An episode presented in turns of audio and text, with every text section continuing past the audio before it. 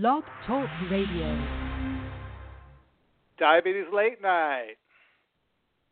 I can cast a spell, secrets you can tell. Mix a special brew,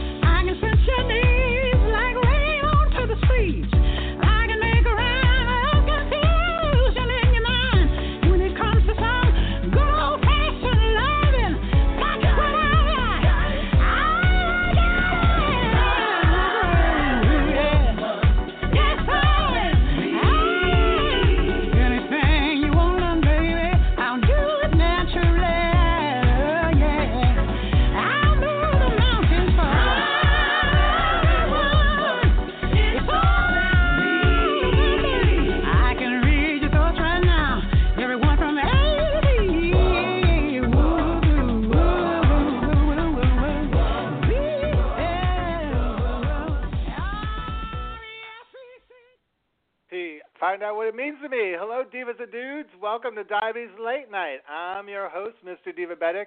Thank you for tuning in to our Wellness with a Wow podcast. Tonight, we're celebrating World Diabetes Day with a musical inspiration from the Queen of Soul, the late, great Aretha Franklin. She's singing all the diva classics all night long.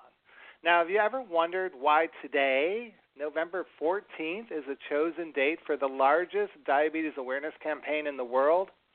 Well, November 14th is the birthday for Sir Frederick Banting, the man who co discovered insulin alongside his student assistant Charles Best at the University of Toronto. The news of their discovery in 1922 spread rapidly through, beyond Canada, and the next year Banting was awarded the Nobel Prize and became an international hero. Now that you've got your insulin history conquered, maybe you want to find out how high is your insulin IQ later on in this broadcast. We'll be playing Teach Me Tonight all about the Insulin Game Challenge with one lucky listener. Plus, we'll be exploring how friendships impact your diabetes health, the link between pancreatic cancer and diabetes, makeup and skincare tips for getting your diva on, advice for managing your blood sugars while you're working out, and it, what it really feels like to be living with diabetes day in and day out. My guests include poet Lorraine Brooks, Dr. Um, Wendy Satin Rapaport, other known as the Diabetes Psych, Diabetes Strong owner Christel Oerum, Beauty Phonics makeup artist and skincare expert Suzanne Perez, Coach for the Cure, health educator Trisha Artman, diabetes advocate and fundraiser Jessica Clark, the Charlie's Angels of Outreach, Patricia Addie Gentle, and hey, maybe even Mariah Carey will be stopping by. No, but I do have an all star di- uh, diva lineup, and it's all because it's World Diabetes Day. It's going to be an action packed diva extravaganza for the next two hours with me. And like I said earlier, throughout the podcast, we're going to be playing Aretha Franklin Sings the Great Diva Classics, courtesy of Sony Music. The theme this year for World Diabetes Day is the family and diabetes. And today on Twitter, I noticed that the International Diabetes Federation posted that two in three people wouldn't know how to take care of a family member who was living with diabetes. That really struck home to me because my former boss, Luther Vandross, had a stroke due to his uh, mismanagement of his type 2 diabetes in 2003, right before the release of Dance with My Father. And although I have a family history of diabetes on my mother's side, I really was not involved in his care. And uh, it's something I still regret to this day. So, all of you listening, it's so important to open up and talk to your family, your friends, your coworkers, and even your employees and let them know how they could help you manage your care so you could stay happy and healthy. I think support can make a huge difference in the quality of someone's life living with diabetes. For that reason, I want to take a minute to acknowledge someone in my family who always supported my efforts in diabetes advocacy, and that's my father. My father, Stan Szadek, passed away last November, and um, I've never acknowledged it on the show, but it's still hard. But um, for 14 years, my father and my mother worked side by side with me to present diabetes education and empowerment through Divabetic.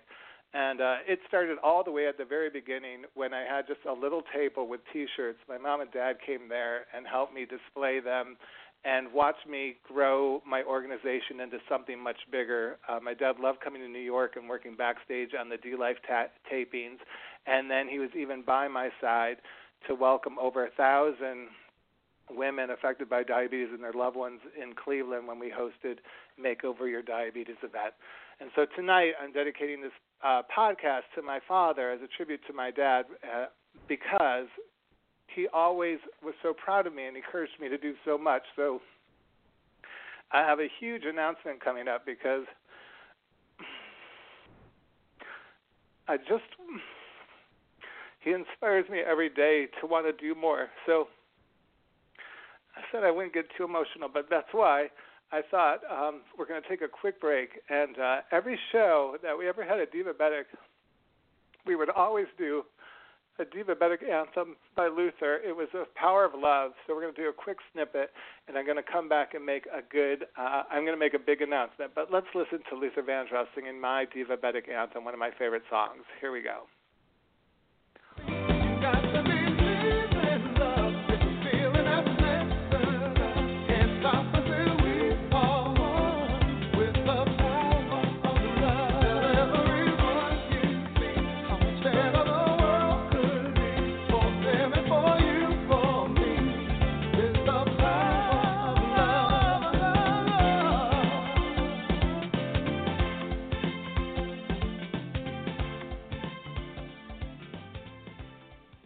Welcome back to Diabetes Late Nite. I'm your host, Mr. Divabetic. I got a little blue there, but I'm also wearing blue because, hey, it's World Diabetes Day. And I have some big news to share with you tonight. And for all the people who might be clueless about the link between cardiovascular disease and diabetes living in New York City. But I can't do it alone, so I want to welcome my first guest to tonight's Powerhouse podcast.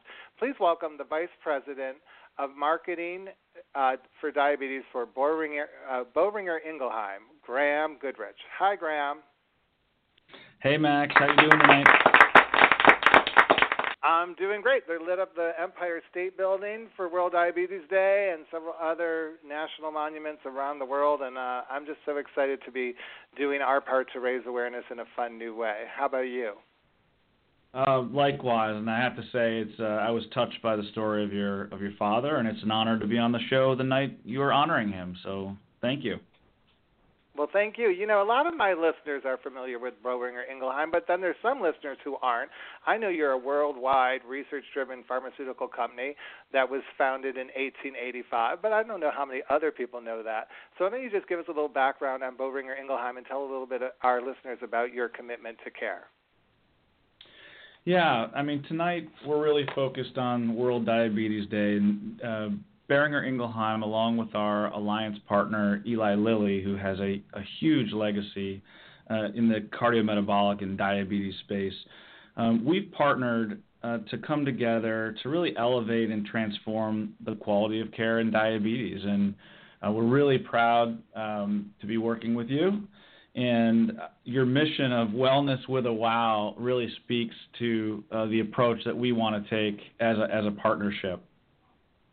And so that's why we're going to make this huge announcement, which is that we're partnering together to present the first ever Diabetes and Cardiovascular Escape Room on Diabetes Alert Day, which is Tuesday, March 26th in New York City next year. It's the first time we're kind of uh, gamifying the idea of learning more about diabetes and the link to cardiovascular disease, specifically around type 2 diabetes, and encouraging people not only to uh, seek out if they're living with diabetes or not, but to do a little bit more investigating, like their favorite detective, and look for the clues so they could keep their houses happy and healthy. Uh, we're and we're so proud to sponsor it, and it's it's a needed conversation you know, Max, I, I'm sure you would agree, but I find that you know every great disease story usually there's some absurdity, right? And I'll tell you about there, there's an absurdity here, which is, you know, it's hard to believe that two out of three people living with type 2 diabetes are likely to die from a cardiovascular event, like Luther, right? And he, his story inspires us because um, we know that most people who have type 2 diabetes aren't even aware of the risk, and therefore they're not having conversations with their physician about what they can do. So, our goal is to partner with you and others to really have be a catalyst for life-changing conversations because if people are aware of their risk, they can do something about it. I love it, and I just tell everyone this is a real life escape room experience, and it's really going to uh, be an opportunity to do problem solving, to work together as a team, to come up with solutions and escape the room, and also learn more, no- get more knowledge about what Graham was just talking about. That the fact that people with type 2 diabetes face twice the risk of heart disease and stroke, and there's something you could do about it. And it's talking to your, it's learning how to talk to your doctor, what types of questions to ask, and to start doing some troubleshooting. And it's all happening on the one-day wake-up call that encourages further action through interactive gaming experience, and that's going to be National Diabetes Alert Day. Well, Graham, I am beyond belief um, excited to have you be part of it. It's going to be super hot. Oh no, Graham, that's our hot seat question. All year long, we're putting our guests in the hot seat. So if you don't mind, can you please move over to that red velvet chair? I know it's a little bit hot in here, but you need to sit down for a second. I'm in it. It feels fantastic. All right, well, it's time to find out how much you know about World Diabetes Day. But first, All right, bring it on. Welcome our we're going to bring in our expert panel, which is one of the Charlie's Angels of Outreach. She's been working with us for seven years. Please welcome to the show Patricia Addy Gentle from Atlanta, Georgia. Hello, Patricia. Hi, Matt. Patricia. Hi. Yes, All right, hi. Graham. Are you ready with? Are you ready, our expert judge? Here you go, Graham. Uh, Okay. this year the theme is families and diabetes, but I thought it would be fun to talk about. So I thought we thought it would be fun to talk about women being in the family way. Uh, how common is it for? Uh, how common is gestational diabetes? Is it one in three births, one in five births, one in seven births, or one in ten births? How common is gestational diabetes? One in seven. Is that your final answer? That's your final answer. yes. He got it right. Patricia, what do you want to say? This is interesting. Graham Graham just knocked it out of the uh, park for everybody tonight. yes, he did. He was wonderful with that answer. One in seven births worldwide are affected by gestational diabetes. Like other types of diabetes, it affects how your body uses sugar. And gestational diabetes does not always have obvious symptoms, but it can impact the pregnancy and the health of the baby. Approximately half the women with a history of gestational diabetes will go on to develop type 2 diabetes within 5 to 10 years of delivery. And so it's very important for those women to follow up with their doctors. And one of the key factors in helping to prevent the development of type 2 is for them to lose the weight and to um, get back to their pre pregnancy size or what's normal for their body. But many women don't do the follow up, and that's very important, and to keep abreast of what's going on with the body. And Graham, thank you for helping us get clued in about gestational diabetes. Uh, we're going to be together in March next year, cluing people in about the risk between cardiovascular disease and type 2 diabetes. Thanks for being a part of the show tonight and helping me make that big announcement. Thank you. Thanks for the partnership. We look forward to uh, to uh, working together in March, and uh, have a great night.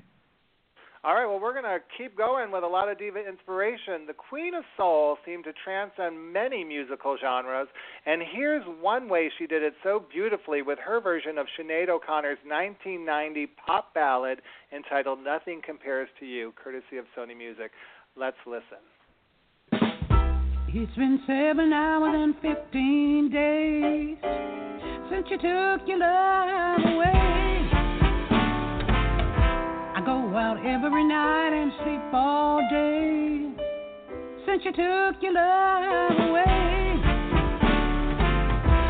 Since you've been gone, I can do whatever I want. I can see whomever I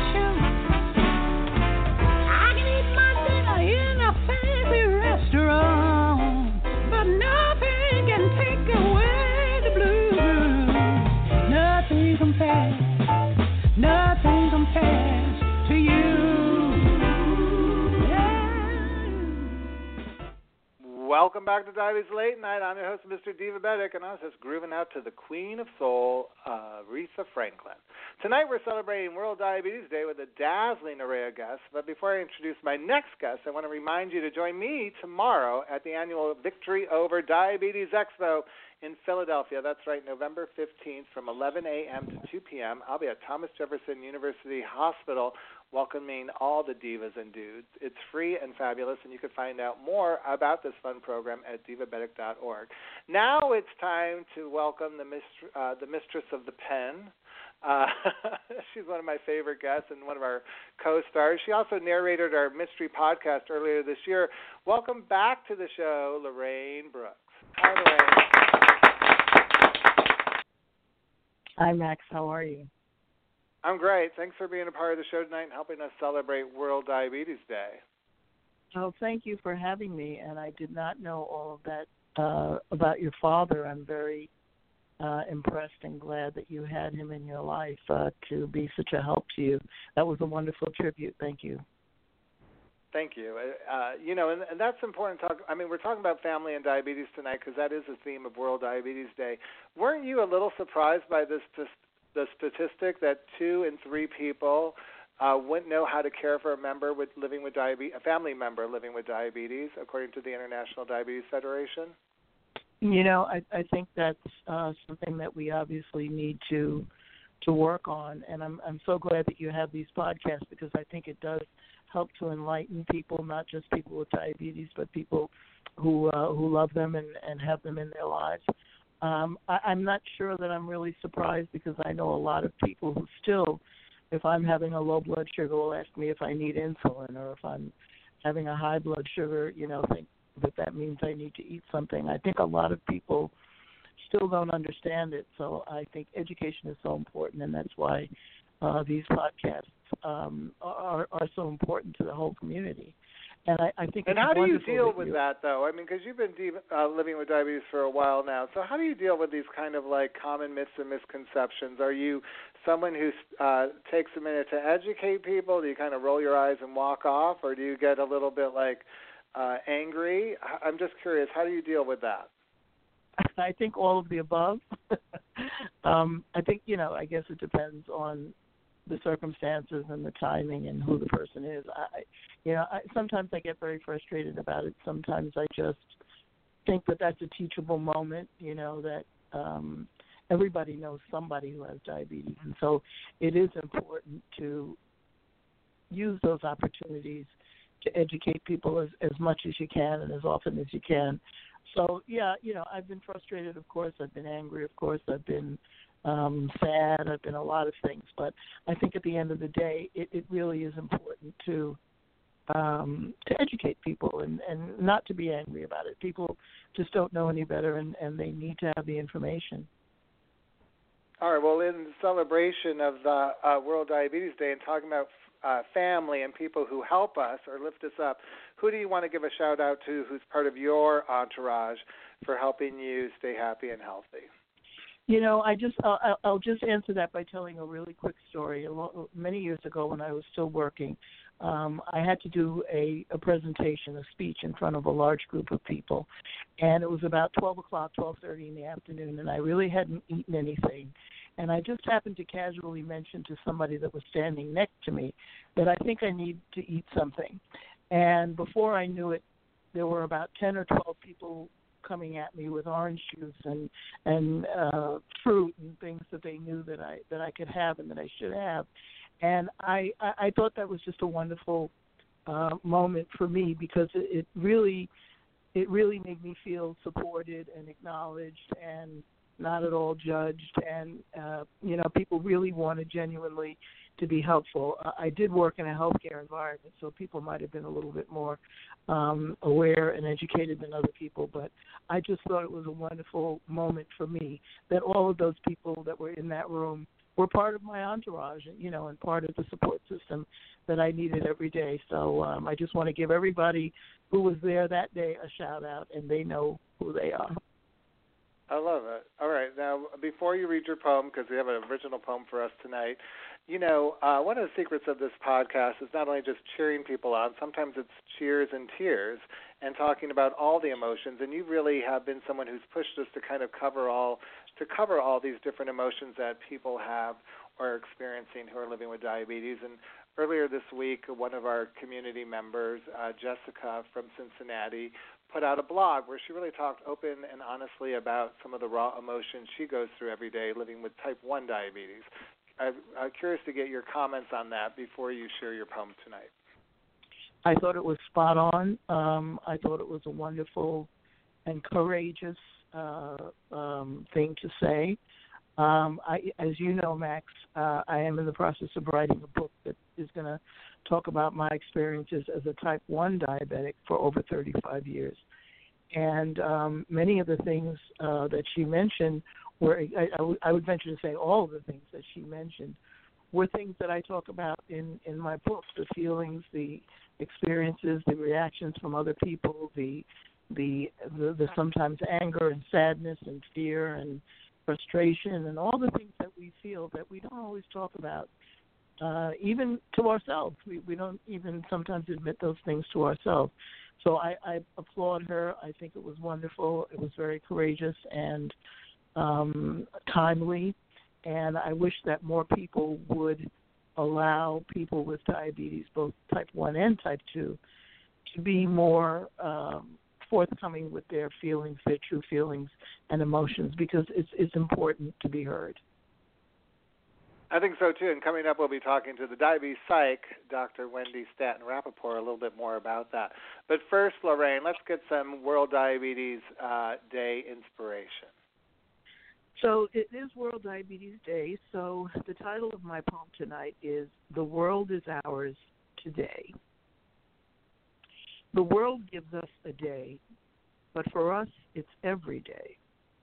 Diabetes affects us all in each and every way. The world has not a clue.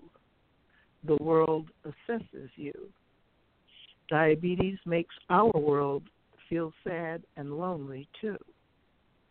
The world says this and that. The world tells us we're fat. We know they don't know exactly what they're looking at. The world can't understand the needs and the demands, the pains and stress that diabetics often do withstand. But our worlds are all right. We keep our numbers tight. And in our world, we stay prepared in case we have to fight. Our world is very real, so listen to how we feel. We aren't trying to be perfect or ideal. Our world has ups and downs, a lot of smiles and frowns. We do have setbacks, big and small, but we do rebound. On World Diabetes Day, our worlds are bright and gay. We thank the world for taking time to help us be okay. But please make sure that you're a help to us for sure. And stick by us not just one day, but till there is a cure.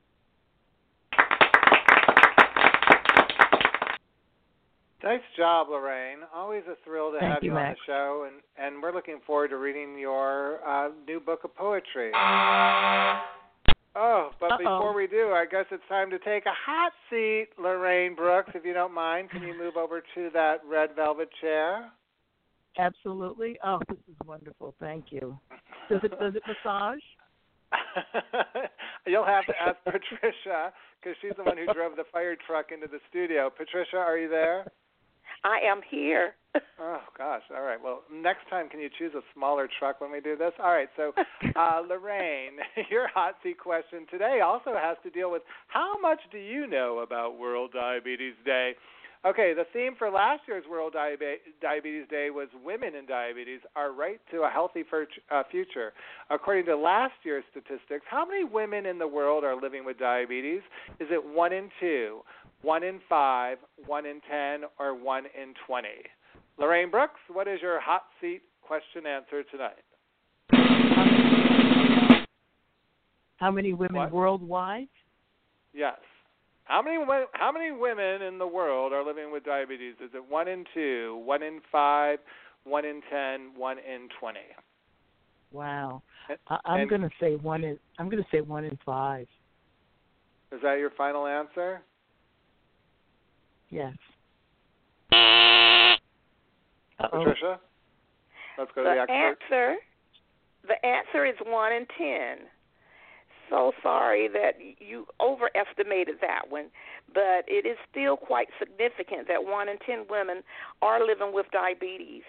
That's over 199 million women worldwide.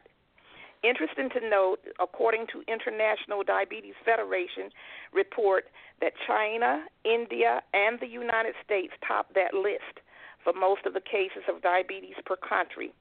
And there are around 24.4 million Americans who had diabetes in, 19, in uh, 2013. But the islands in the Pacific have the most alarming rates and prevalence. So the numbers of diabetes compared with the country's population overall. Wow, that's Thank a you. lot of divas. And um, Lorraine, there's a lot of divas that Aretha Franklin covers on this new album, which I hope you're enjoying tonight. Because our diva inspiration, choose to take on one of the uh, one of the divas who says she's simple, she's complex, she's generous, she's selfish, she's unattractive, she's beautiful, and she's driven. Well, that seems to be a fairly accurate description of someone who hotel staffs around the world consider to have to work overtime to get preparations preparations ready for her arrival. Who could it be? It's Aretha Franklin's cover of Barbra Streisand's classic People, courtesy of Sony Music. Thanks, Lorraine, for being a part of the show tonight. Let's listen. Thank you, Max. People,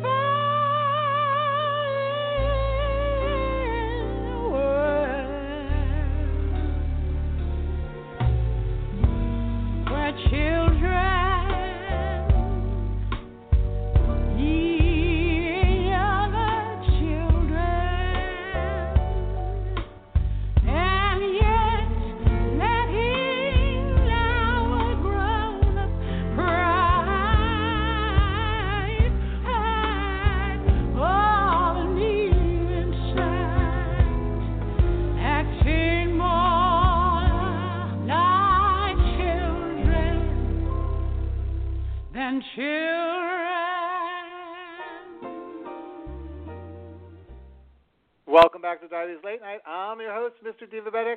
Coming up, we're going to get our diva on and find out some of the hottest tips in fall makeup and skincare trends with the CEO of Beautyphonics. But right now, we're going to concentrate on the fact that according to new research, our friendships can help prevent type 2 diabetes. In a study of nearly 3,000 middle aged elderly people in the Netherlands, researchers found that people who had a social network of between 10 and 12 people were less likely to develop type 2 diabetes than those who only had seven or eight close friends. That's still a good bridge tournament, though, I think. I just want to add that. So, how does friendship impact the lives of people living with type 1 diabetes? Well, joining me to talk about this exciting topic I'm so excited to have her on the show. It's our first time guest. Is my next guest. She's a licensed clinical psychologist and an adjunct professor of medicine at the Diabetes Research Institute of the University of Miami, and she just co-authored a new book called Friendship Matters: A Memoir, Life Lessons, and Laughter with her real-life, lifelong friend, Dr. Sandra Neshin Bernstein. Please welcome to the show Dr. Wendy Satin Rapaport. Hello, Dr. Wendy. Oh, I love that you clap before I speak. Of, of course, we always have. That's our studio audience, and thank you for dressing up tonight. You look fabulous in your your blue uh, Diane von Furstenberg wraparound dress. oh, you got me right. By the way, am I allowed to refuse the hot seat if I have to? Can you? Are you? Excuse me. Am I allowed to refuse being on the hot seat? Absolutely Just in not. case that bell rings? Nope. You're you're gonna. You're, if Patricia wants to drive the fire truck into the studio, you're gonna have to do it one way or the other. It's totally up to her. She's probably sitting behind the wheel right now, wondering when she should do it. Ooh la la. Thank you, Patricia. But let's focus on this for right now because this is an interesting statistic about the idea that friendship could uh, help reduce someone's uh, chances of developing type 2 diabetes. And I'm curious to get your feeling on that, and then also how diabetes, how friendships might affect someone living with type 1 diabetes. Yes, or type two for sure. Yes, I think that friendships, the impact of social relationships, comfort. I mean, it doesn't just reduce diabetes or getting it, or it's also how you handle it. It also is related, by the way, to reducing heart disease, et cetera, et cetera. Because the loneliness is what gets us. We make poor choices when we're alone, and also what happens to our immune system. We are boosted by friendships, by people who care about us, that we can share our vulnerabilities. And certainly when you have diabetes, there are many vulnerabilities. Um, and friendships keep us from being having shame. They help us rework our feelings to pride. They also help us get better habits. You know, the likelihood of meeting a friend to go for a walk means that you will take the walk, as opposed to if you feel like taking a walk. So friends can be very much a part of, you know, the things that we do well in life, or that we'll eat better if we eat with a friend, as opposed to when we're home and we just stand in front of the refrigerator. So it's feelings and also habits. I think that friendships make a difference for. But it could be difficult at times, right? Because you know we treat we talk to a lot of people living with diabetes on this podcast and at our shows and um, outreach events, I should say. And a lot of times people don't uh, are, say they're more than just their diabetes. They don't want to be a, everyone just talking about their diabetes. So you know, someone's listening to the show tonight might be hearing what you just said and be thinking about how to talk to their friend, but also apprehensive because maybe they don't want their diabetes to o- now overshadow who they are. Can you speak to that? Yes, I actually did a, a, a little um, blog that you know that shows me saying, "I'm a person, I'm a person, I'm a person with diabetes," and so that's the part to really underscore. There are times in your life when you want someone to help you. When I first married my husband 30 years ago, and he has diabetes, he thought it was adorable that I took food off his plate so he wouldn't eat it. Well, you better believe that a year later he did not find that adorable. So I think, you know, the help that we want, sometimes it's our mood.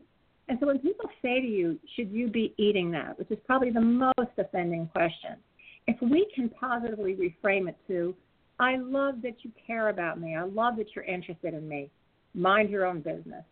Actually, that's not so good, the last part. But the first part has to happen. You know, thank you for being interested in me. Yes, I can eat that. And I tell people, you know, just get cards printed that say, go to www.diabetes or divabetic.com to find out what the new rules are about diabetes. So, I mean, I think you have to have a sense of humor because sometimes you want to help, but, you know, it's not just diabetes. Anytime people want to help you, you know, you may want to help, and so you say, thank you so much. Do you have a minute? I'd like to help. You know, I got some questions. Or you say, thank you so much. Now is not a good time we have to have good boundaries and we want our friends you know not to be afraid to ask us and we have to tell them you know what we want from them and it can change over time so you know one of the things that i that i say to people when they get diabetes is get your humor back you know because all the times that people say to you are you okay you have diabetes are you okay you've got to think about how to answer those questions in humorous ways if kids will, will say to me, like, what if somebody says to me, is, is it contagious? Your answer should be, you know, it is if I don't like you. You're supposed to be laughing. Thank you. I'm a little I, slow. I, You're I, too quite quick. I was so in, investigating this conversation, but no, I was. I love that. I, I mean, I love your sense of humor, and I love the passion that comes out across the airwaves when I talk to you. And I know that um, we're both on the same team or preaching to the choir. But this emotional side of living with diabetes is uh, is obviously something that is often overlooked and not spoken about. And you really are an advocate that when people are first diagnosed, they should have a psychologist in their on their team. That should be like the first person they see. Talk a little bit to that. Well, and by the way, not just you know for the person. I mean, the, the first book I wrote was called "When Diabetes Hits Home: The Whole Family's Guide to Living Well with Diabetes," because I do think it is your family's affair, and everybody's got feelings about it and an interest in you. So it really matters that part. But you see, the first part of diabetes is is that you are grieving over the, the diagnosis. What does it mean to you? Now, some people are not interested in grieving right away, and they just get busy handling it, um, and other people just can't get themselves to do it. But regardless, it's that like, why me? Why did this happen? This is not fair. You have to go through this process. And sometimes kids may not want to do it with their parents, or adults may not do it, want to do it with a spouse or partner because they feel the other person will remain depressed. That's the beauty of a coach or a psychologist because they are there to be present for you, not judge you, not talk you out of your feelings, but really present to hear them. Because the biggest thing to know is that feelings pass. You know, and can you have a place that you can have them? So I feel like, you know, the other skill besides the grieving is how to make choices, you know, and how we handle the day. So, for example, you could get up and test your blood sugar, and it says 300. What you so the self-talk, what you say to yourself at that moment could be, "Forget this. No matter what I do, it goes up. I was really good. I didn't eat anything. Um, I don't know why this is. I'm not testing all day." Or you could have a few curse words, and then you could say, "You know, it's frustrating, but I am not my number." And the good news is that I will get this number down, and I can't wait to see what it is at 12 o'clock because I'm going to take my shot or use my pump, and I'm going to take a walk, and I can't wait to see it go down. What a good feeling I'm going to have. Now, those two things are very different. The first one will make you a depressed person with diabetes. The second will make you a happy person with more well controlled diabetes, which will, of course, make you a happier person because we all feel better when our when the diabetes is in control. I agree, and I would just think that um, I know in your book Friendship Matters, which we're going to be giving away tonight, uh, free copies. You mention about you you talk about the term emotional literacy, and I'm just curious, like how emotional, how what that term means, and how it applies to a marriage where one of the spouses is living with diabetes, because it does seem like it could be the thing between you and your partner on so many levels, not just across the table, but sometimes in bed. You know, how do you, how do you talk about emi- uh, emotion? What is emotional literacy, and how do we how do you, how does that relate to couples? Okay. Um, well, first of all, I do think that if you didn't have diabetes, emotional literacy matters. We're so bent up on the other literacy, and so, for example, you know, like I'll say to people, you know, you're you're out with your spouse or partner, you know, and you've had, you know, a really big dinner, your blood sugar goes up, and you know, you're a little depressed, a little irritable, a little annoyed, you're a little sleepy, and so your partner who doesn't have diabetes said says to you, like, what is it with you? You know, like you know that this is our chance to have an intimate night, a romantic night, a close night, and now you've overeaten. What is it with you? You know, and that person feels angry, and you have to feel bad about your diabetes. No, you have to learn how to identify, be very self aware. My wife is disappointed. I'm disappointed too. That's the self awareness. And you could be very defensive and say, well, listen, look at you. You gained 10 pounds. I mean, so you regulate, you tamp down that feeling of being criticized, and you because you got awareness, and now you're going to regulate that anger because you're going to have compassion for your partner. You're going to have empathy for yourself, and you're going to have empathy for your partner, and realize how hard she tries all the time to like make you share a meal or whatever. So at that point, that awareness, with that regulation, with that compassion, your answer is going to be, you know what? Thank you for telling me. I'm disappointed too. Let's go for a walk because I want to get my blood sugars down, and you're the best partner I have. You know, you're so wonderful to me to care about me, and you're very good partners. That's not why my blood sugar is high. Like you figure out, you know what I'm saying? Like, what is it that the person's angry about you? Now, in that scenario that I just gave, the person is really working way too hard. But the aware it's it's so literacy is the awareness of what you feel, the awareness of what another person might be feeling, and how not to react with anger or perhaps shame or like, gee, I'm no good at this either. You don't want to do that either. You want to be empath- empathic to them, empathic to you. It, it just seems to me like how on earth can you have a diabetes, or how on earth can you have be a person if you don't have that skill? I love it. All right, I'm going to ask you because I see Patricia waving to me in the truck. Do you want to play the hot seat question, or would you rather not? I'll do it, but ignorance is is something I means I will learn. All right, well, Thanks step over to the Red Sea. We'll we'll hold your hand because that was a great conversation. I hope everyone listening not only goes to the Diabetes Psych's website, but they check out her new book, Friendship Matters, which she'll be giving away a little bit later on the podcast in our Teach Me Tonight Insulin Challenge. But right now, it's time to find out how much you know about World Diabetes Day. All right, Dr. Wendy.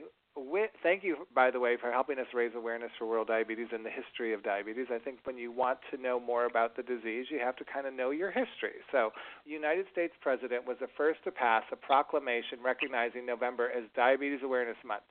And there's a hint here. You're not going to find this information in People magazine. Is it Woodrow Wilson, Franklin Delano Roosevelt, Ronald Reagan, or Barack Obama? For an autographed copy of Friendship Matters,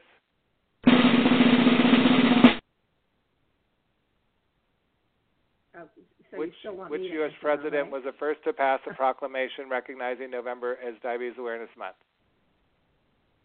Who's your guess? You know- Woodrow Wilson? I would like to have thought it was Woodrow Wilson because that would have been so long ago.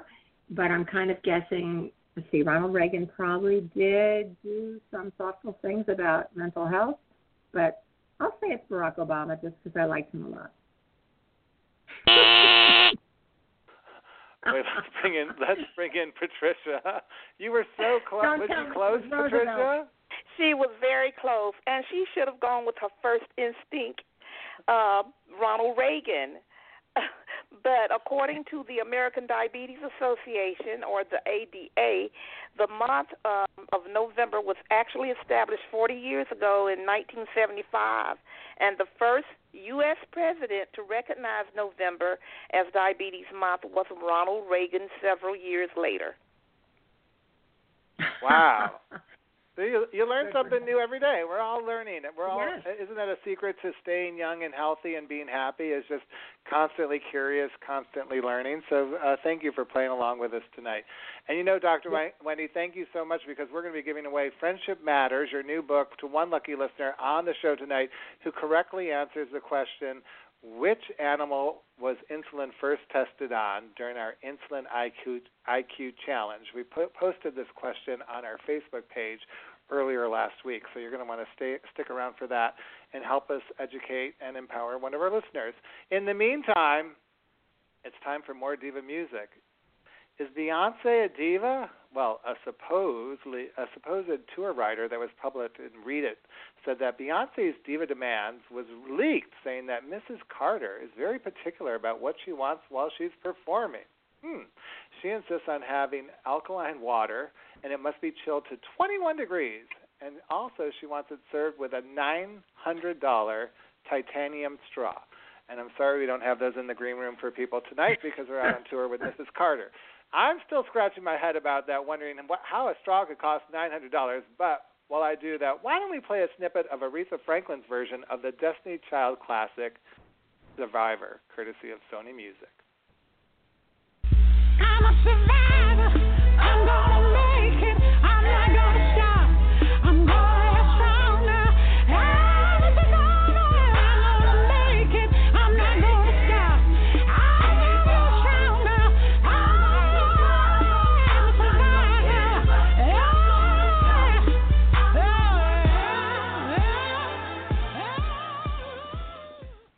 Welcome back to Diabetes Late Nite. I'm your host, Mr. Diabetic, and sometimes facing diabetes is literally putting your face on. So tonight we're celebrating Diabetes Day Diva style with talking about uh, the world of makeup and skincare with my next guest who's going to break down some of the most common makeup and skincare questions as well as identify some of the hottest trends for fall 2018. Please welcome to the show the two-time Emmy-nominated makeup artist and Beauty Phonics CEO, Sue Perez. Hi, Sue. Hi. Two-time Emmy Award winner. Yes. That's phenomenal. I love it. Thank you. Thank you so Was that- much. that yeah, it's been exciting. Must have been quite an honor. It is when you do what you love to do and you get nominated by your peers. Um, it's exciting. It's a lot of fun. Thank you. Yeah, it's awesome. Well, I'm curious what you thought of this honor. Recently, Charlotte uh, Tilbury was just made honored with the most excellent order of the British Empire by the Queen herself, Queen Elizabeth, Wow. for um, her makeup. She does Amal Clooney's makeup. She also does Kate Moss, Nicole Kidman. She's working working in the industry for over 30 years, and she most recently did Mhm. the makeup on Victoria's uh, Secret fa- uh, Victoria's Secret fashion Mhm. show. Uh, makeup is really changing, right? When you see people winning awards like this, you know that makeup artists are really being recognized for their artistry. Yeah, I mean, I think it's been a trend probably for the past 20 years that makeup artists have become sort of like a their own famous person. You know, when when you work with a famous uh, celebrity or you work in television, um, that's how you can get your name out there. And I think in her case, she did a lot of high fashion and a lot of editorial. Uh, I work in the television industry. Um, I'm union, so I do um, a lot of uh, news and I also do some film but um, I think that women still need very much to hear from a real expert. I mean, we we always have the internet, and there's a lot of a lot of information on YouTube, but you really want to trust somebody that knows what they're doing, and you want to find out what kind of background do they have, are they licensed, how long they've been in the business. So it's always, I think, a trend. I think women always want to look for something new and something exciting, and I think makeup is the fastest way that that anyone can do that. You know, a lot of women who maybe don't have money to buy a new pair of shoes, they have that money to buy at least a new lipstick. So it does make a huge impact. Well, and I would, I, I'm dying, I'm dying to get a little dishy before we go into the trends and talk about, uh, you know, we we all watch the news every day now. Well, a lot of us do, and we m watch multiple channels. It's entertaining. And I think It's about these women on. TV every day, like they're supposed to be beautiful, but they're not really supposed to be beautiful, right? Because we're focused on what they're saying. So I'm curious, like, are there any kind of general rules for anchors and reporters on air, and how you how you approach them as far as doing their makeup? You know, that's a really great question, Max. I think that there definitely is a standard. And when I was hired, um, you know, I was hired because of my credentials and my portfolio, but there is a certain technique we do for HD, and now we have 4K, which means that the technology is even better on television. So I work with an airbrush when I do foundation, which is a compressor that blows air through a through like a stainless steel gun, and the foundation gets sprayed on. Um, there's a lot of uh, contouring that gets done on camera. Um, I mean, it is magic. A lot of what we do behind behind the camera is completely transformational. Um, when you have a woman that maybe has a lot of sun damage, or she maybe doesn't have enough eyelashes, and we work with strip lashes, or the hairstylist comes in and works with, you know, hair, you know, bangs or like extensions. So it is a it is a lot of work that we do. Um, I think the trend for an anchor on television is to look polished. But depending on the network you're watching, some of it can be very dramatic and very glamorous. And I think most women today in television, they want to look as beautiful as possible, as gorgeous as possible. And depending on the show you're working on, if you're doing straight local news, it might be clean and linear in that sense. But if you're working on an entertainment show, um, the the makeup and hair can get very, um, I would say, more more. Uh, just a lot more, more hair, more makeup. They want a lot more like jewelry, accessories. The clothing can change. They're wearing different like designer clothes. So it is, it is, um, it's definitely transformed. I think that what I do now in TV is it's definitely glamorous. It's nothing like just basic makeup. No, definitely a lot more um, involved. All right. Well, at the end of the segment, we're going to talk about uh, Rachel Maddow and her concealer because I, I'm Okay. curious to get your feelings on that. But right not not right now. We're going to tell everyone first that you've been fer- featured in Latina Magazine, Bride Magazine, Yes. Fashion Magazine uh, for editorial content, and also you're a makeup artist for uh, NBC Universal. So we thought you're the perfect person to look at these makeup trends for fall 2008 and tell us if you think they're whack or Okay. if you think they're wow. Ooh la la. Ooh la la! Oh, thank, Thank you, Patricia. That's my studio audience. Like okay, one. so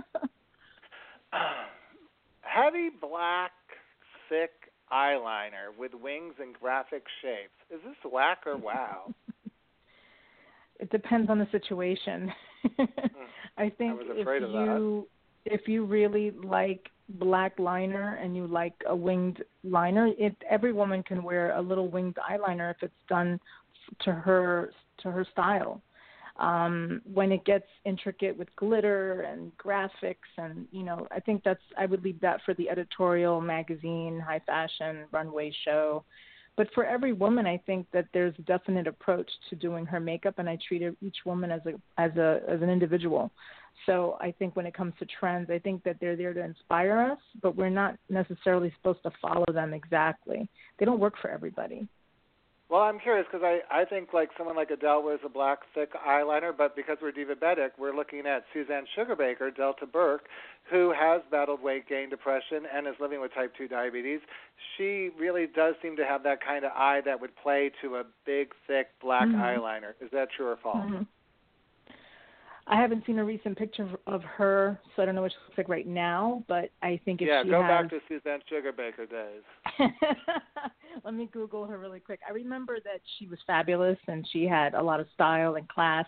I think if you know, listen, I- there, there's no real rules in makeup. If you feel confident and you want to wear it, and you work with a professional to show you how to apply those lashes, and I say put on those lashes and work it. You know, I don't think that women should shy away from makeup. I think it's just a very uh, personal thing, and it, no one should tell you what you should or shouldn't do. Um, it's it's what makes you feel good, and if you know, listen, I, I dress up. I have I have date night. I'll go out and you know dress up and look fabulous. It just depends on what I'm doing. Um, but definitely, I think lashes and liner are great. Everyone should have lashes and liner on. Everybody. All right. Well, how about eye glitter? We're talking rhinestones, gems, sequins, and the new sparkly stuff that adheres to eyelids and around the eyes with a lash glue. Is that whack or wow?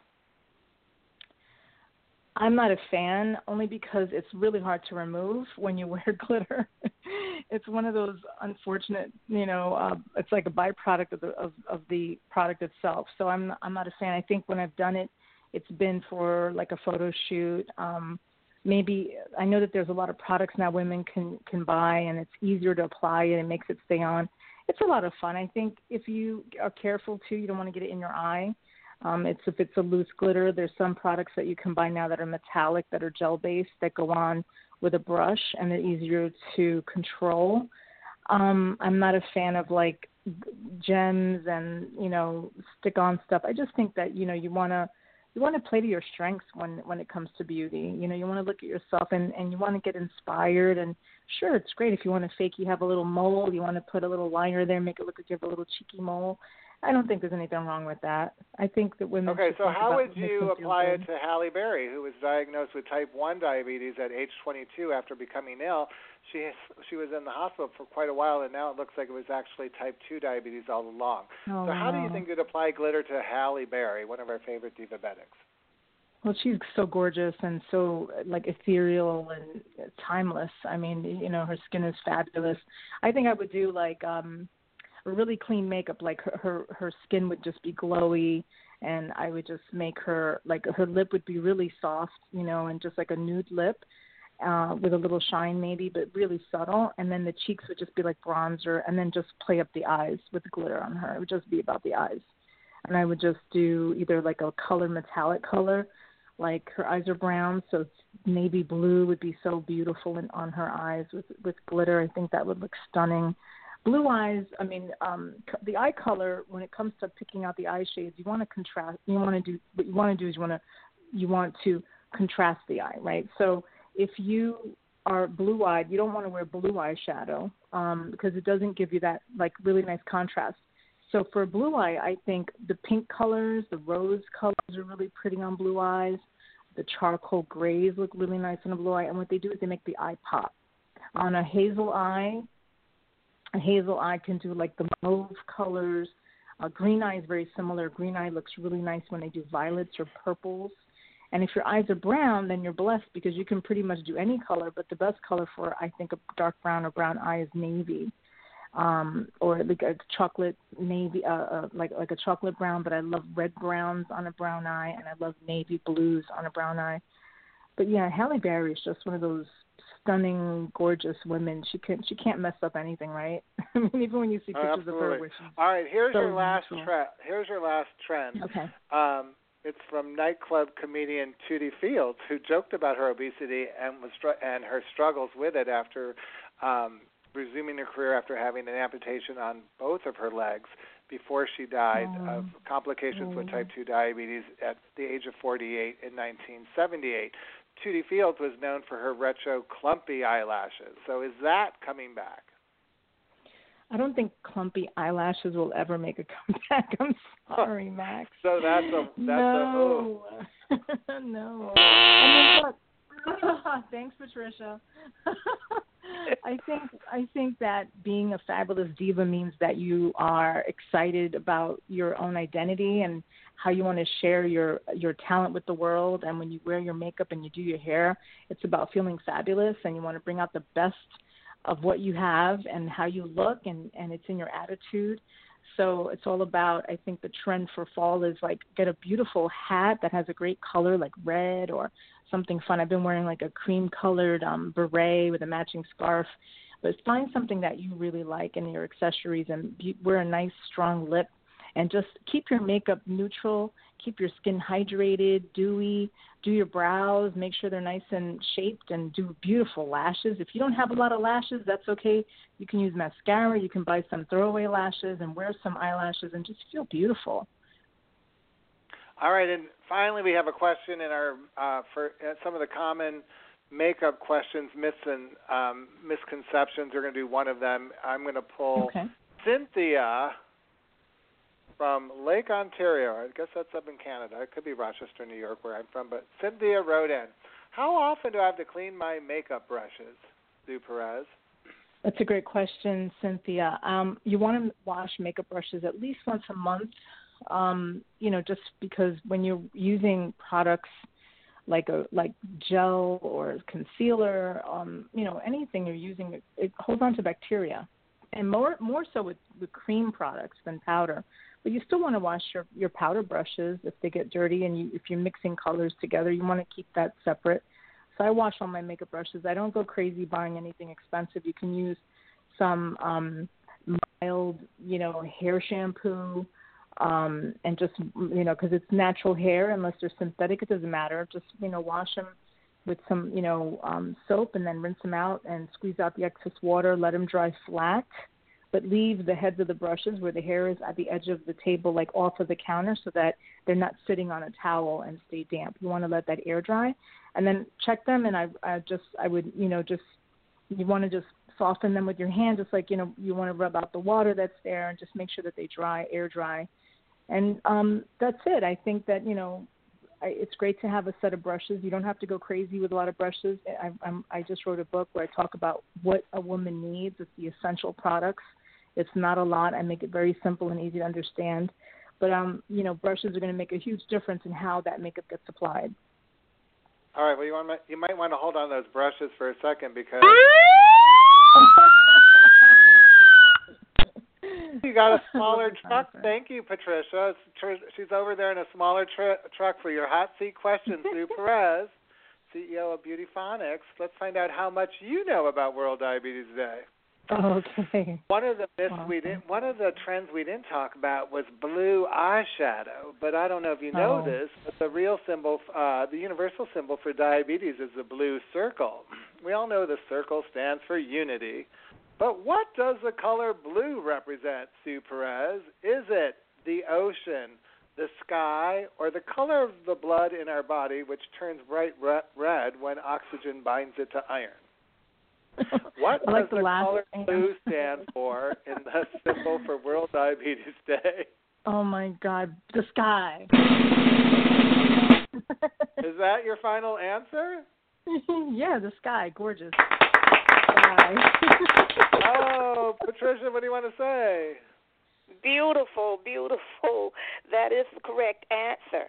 The blue wow, hue awesome. blue hue is meant to evoke the color of the sky.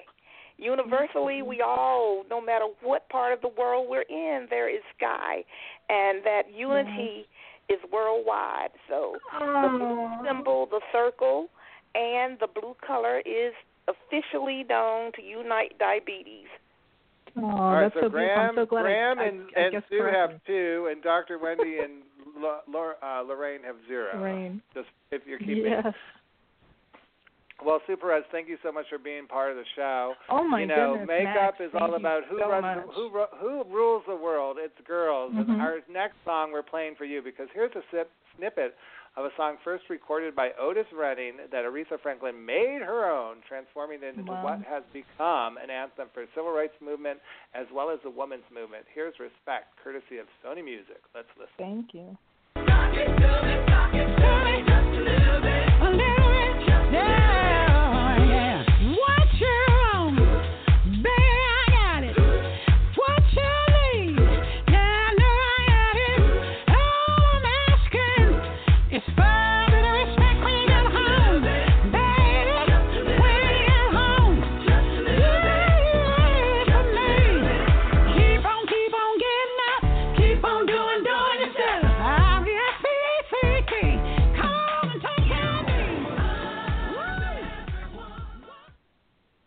Welcome back to Diabetes Late Nite. I was just up and grooving. It's your host, Mr. Divabetic. Tonight we're celebrating World Diabetes Di- World Diabetes Day Diva style with two hours of a podcast, and uh, I'm so excited, excited to tell you that November 14th is a significant date on the diabetes calendar because it marks the birth date of the man who co-discovered insulin, Frederick Banting. Banting discovered insulin in 2000, I mean in 1922, alongside Charles Best.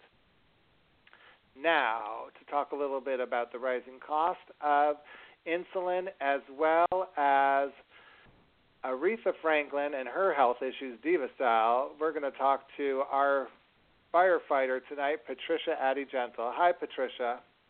Hi, Max.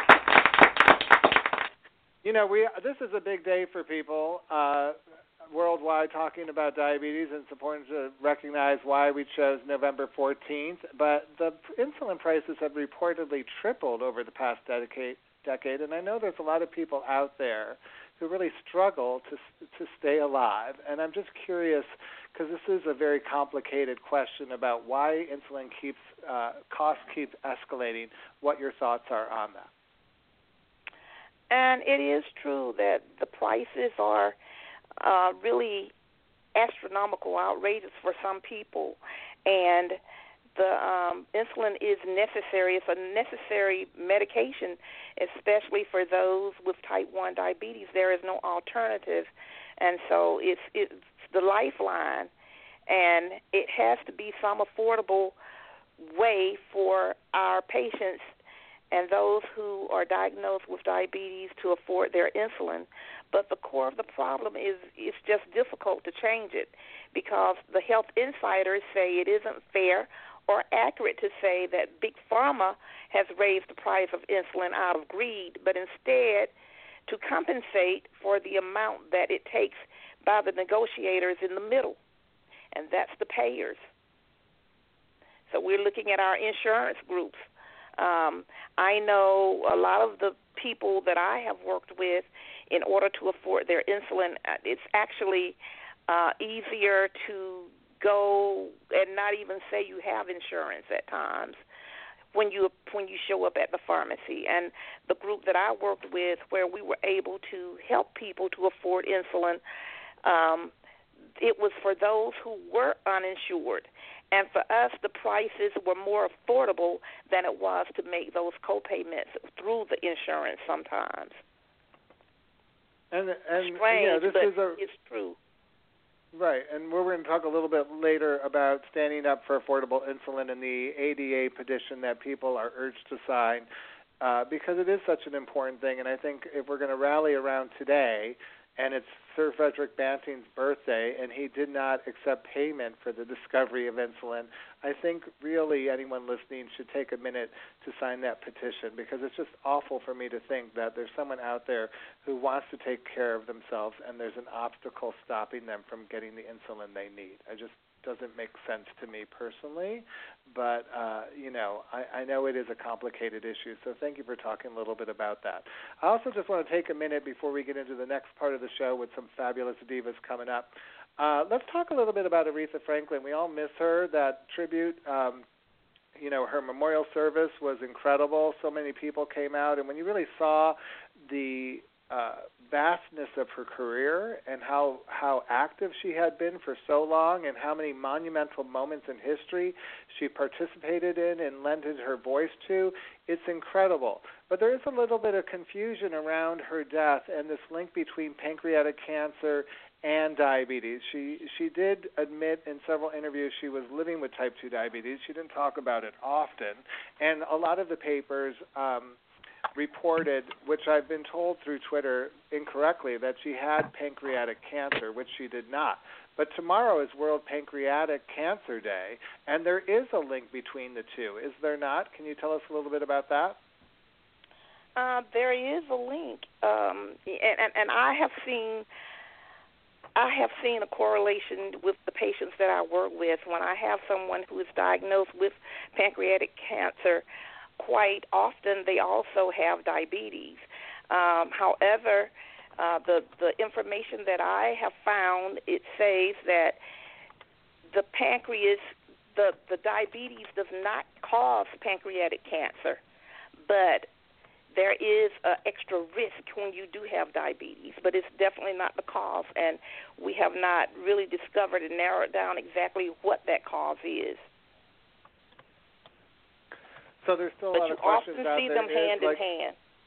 Yeah, and there's still a lot of questions out there about the rising cost of insulin, but there's no question on what makes a diff, uh, diva, and certainly music critics claim that our next diva was a different kind of diva. She had rough edges that helped formulate who she was and how she contradicted the traditional sense of the term. Most divas like Barbra Streisand or even Mariah Carey base a lot of their reputations on their presence, but our next diva, Etta James, based her reputation on her life. We're going to listen to Aretha Franklin's version of At Last from her album. Aretha Franklin sings the great diva classics uh, courtesy of Sony Music. And then we're going to meet a fabulous diva living with type 1 diabetes who claims to be diabetes strong. Let's listen.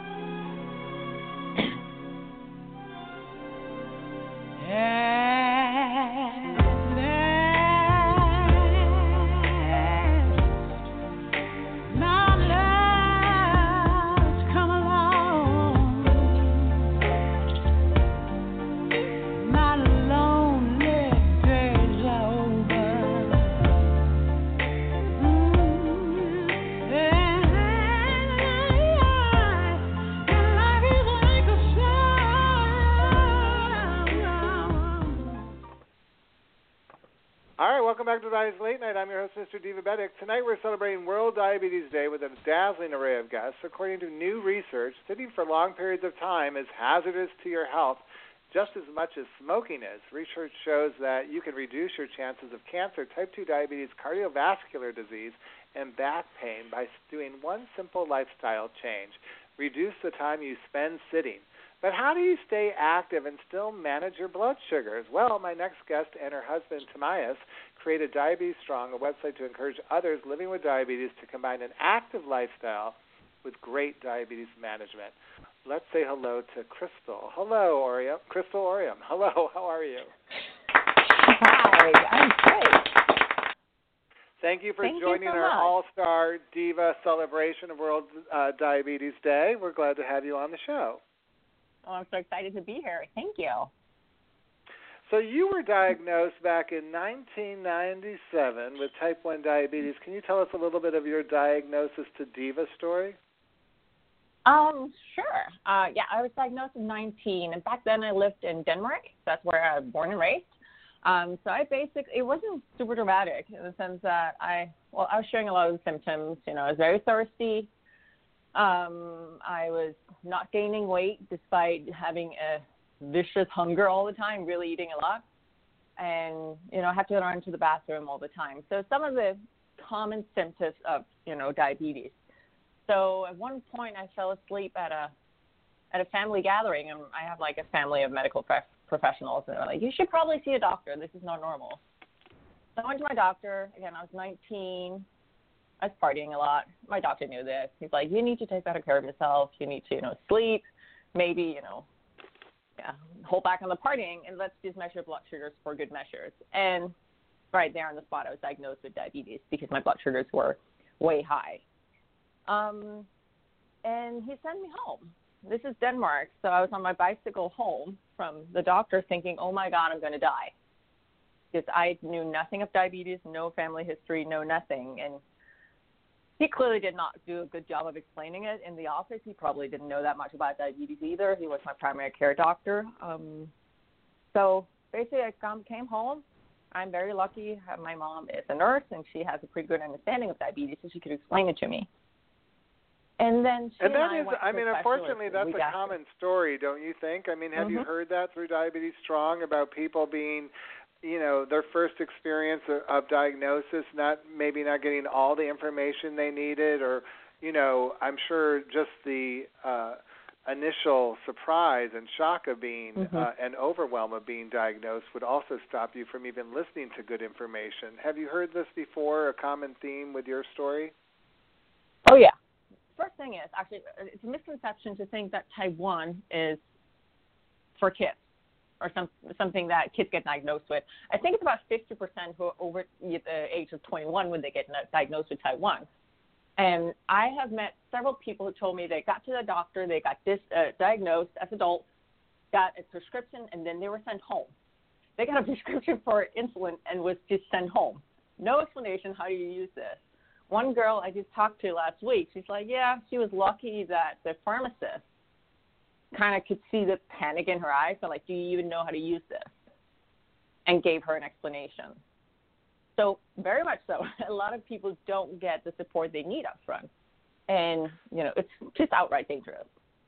But you were able to kind of uh, transition that because you went from, again, this kind of uncertainty, as you explained, Mhm. and then you uh, started becoming more active to the point where you started competing in fitness competitions. And I'm just curious, like, with that little knowledge, and of course, this is a journey which we want to hear about, Mhm. how you kind of transition to uh, working out with diabetes because I know a lot of my listeners always write into us that they're very fearful of working out because of those unexpected lows they might experience when they're on a treadmill or lifting weights. Mhm.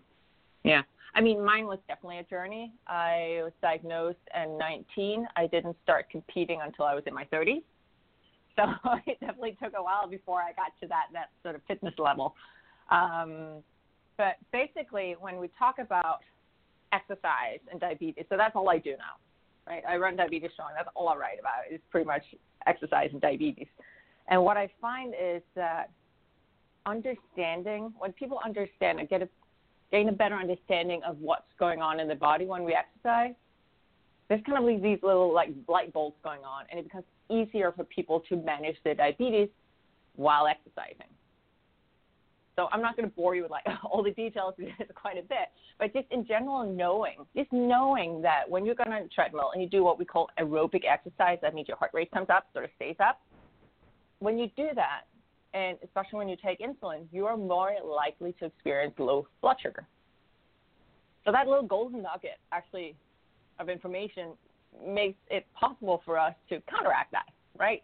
Because as somebody living with diabetes, there and when you take insulin, there's basically two levers.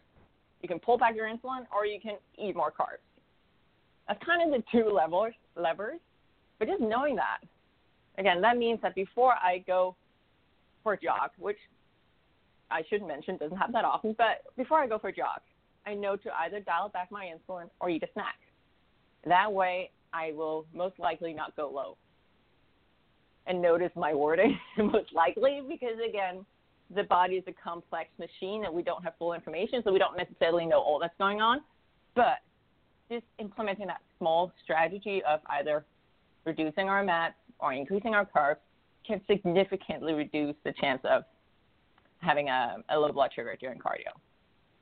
Well, I What- remember um, going to a diabetes and exercise summit with my dad and my mom when I first started uh, Divabetic, and a, a marathon runner, Missy Foot, uh, Foyt, I believe her name is, uh, was talking about even in the best circumstances of training for a race, sometimes she would Mhm. enter a race and have to drop out because the uh, no matter how much work she did with her coach to kind of see where her blood sugars were and to have it in target so she could race that way, uh, Yeah. it, it could still be thrown off. And I would think just going back to what you're saying, for a first time person if they experienced if they thought they were doing everything right and they were trying Mhm. to add an exercise program into their life but they kept experiencing these unexpected blood sugars it would be frustrating and i'm wondering if you could speak to that because that must have happened for you as well Oh yeah, and that's what I, when I say that the body is a complex machine. We don't know everything that's going on, right?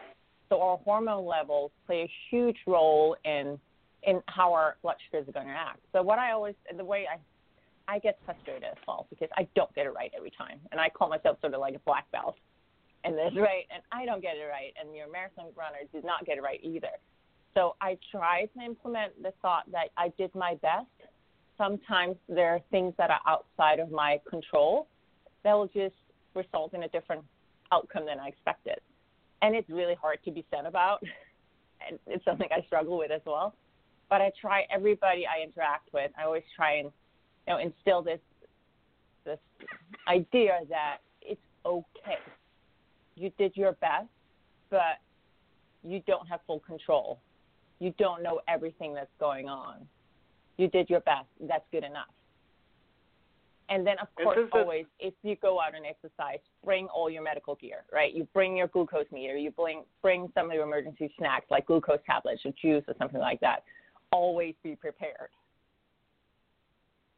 And since the theme this year for World Diabetes Day is family and diabetes, I'm Mhm. curious because we do have a lot of uh, women who listen to this podcast as, as well as men who are single living with diabetes and Yeah. want to get into a relationship and want to have families. I want to talk a little bit about your husband because he has played Mhm. a big part in this with you. How how has Yeah. he reacted to some of these unexpected blood sugars and just kind of the emotions you're having because uh, I would I would assume, and you could talk more to this point. You're fairly um, open with him about some of those frustrations and uh, times when you're just kind of want to knock your head against the wall. Oh yeah. Well, I mean, the backstory is first of all, my husband and I we we started dating back in 2000, so we've been together for a long time. Um, and actually, even before I met him, his older brother was dating a girl who had type one lived with diabetes. So when we started dating, I was like one year into my diagnosis. I think he knew more about diabetes than I did. Um, so that's a little bit of a unique situation. Um, but I mean, I we talk about diabetes a whole lot at home because you know we run diabetes strong together. He's very much an integrated part of it. So he understands he knows about diabetes burnout.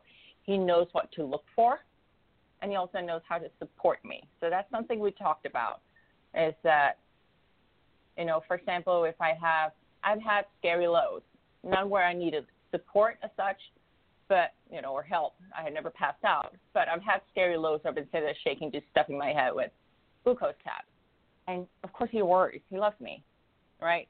And the last time it happened, I remember we were sitting there together, and he's just sitting there. He didn't say anything. He was just sitting there. He was just there for me. So if I needed more support, he was there. Um, he has.